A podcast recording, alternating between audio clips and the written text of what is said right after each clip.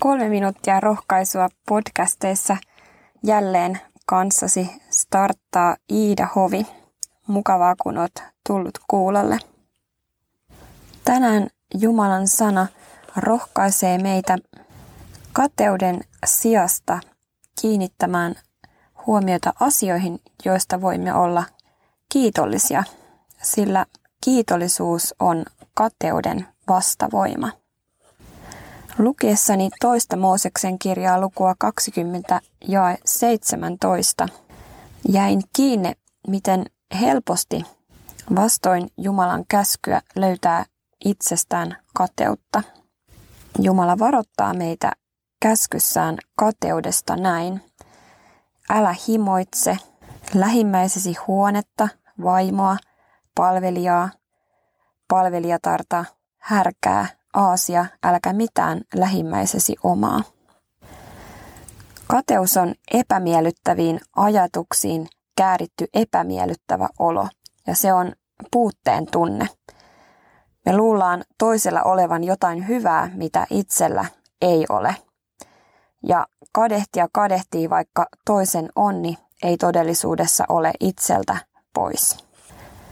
Raamatun alkulehdillä Kain toi kateuden maailmaan ja siitä lähtien jokainen ihminen on saanut siitä valitettavasti osansa.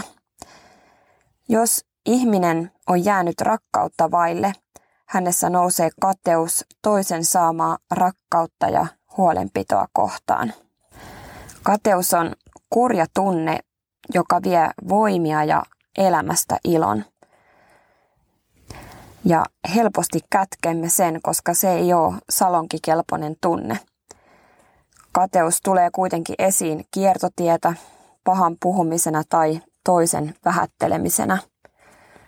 Kateus on sielun myrkky. Raamatussa psalmin tekijä David tunnistaa kateutensa ja aavistaa sen huonot seuraukset psalmissa 73 jakeessa 2. Minun jalkani olivat vähällä kompastua, askeleeni olivat aivan luikahtaa, sillä minussa nousi kateus ylvästelijöitä kohtaan. Mitä voimme tehdä, kun tällainen kateus nousee? Hankalien tunteiden työstämisessä ensimmäinen askel on tunteen myöntäminen. Mutta kateuden kohdalla se ei ole helppoa, koska se ei todella ole mitenkään esittelykelpoinen tunne. Kateuden tunteen myöntämisen jälkeen on hyvä tiedostaa ja pysähtyä, mistä tämä kateuden tunne kumpuaa, mitä vaille koen, että olen jäänyt. Mutta sitten jo nostaa katseemme ja kiinnittää huomio siihen, mistä minä voin olla kiitollinen. Sillä kiitollisuus on kateuden vastavoima. Mitä jos me katselisimme meidän historiaa ihan uudesta näkökulmasta? Kuka on ollut sulle hyvä? Kenelle sä olet erityisen kiitollinen? Entä voisitko sä lähettää jollekin kiitoskirjeen? Mistä sä voit olla juuri tänään erityisen kiitollinen? Entä mistä sä voit olla Jumalalle kiitollinen? Otetaan todesta psalmin tekijän sana psalmissa 103 jakeessa 2. Kiitä Herraa minun sieluni, äläkä unohda, mitä hyvää hän on sinulle tehnyt sanotaan, että mitä enemmän kiitollisuutta, sitä vähemmän kateutta mahtuu mieleemme. Rukoillaan.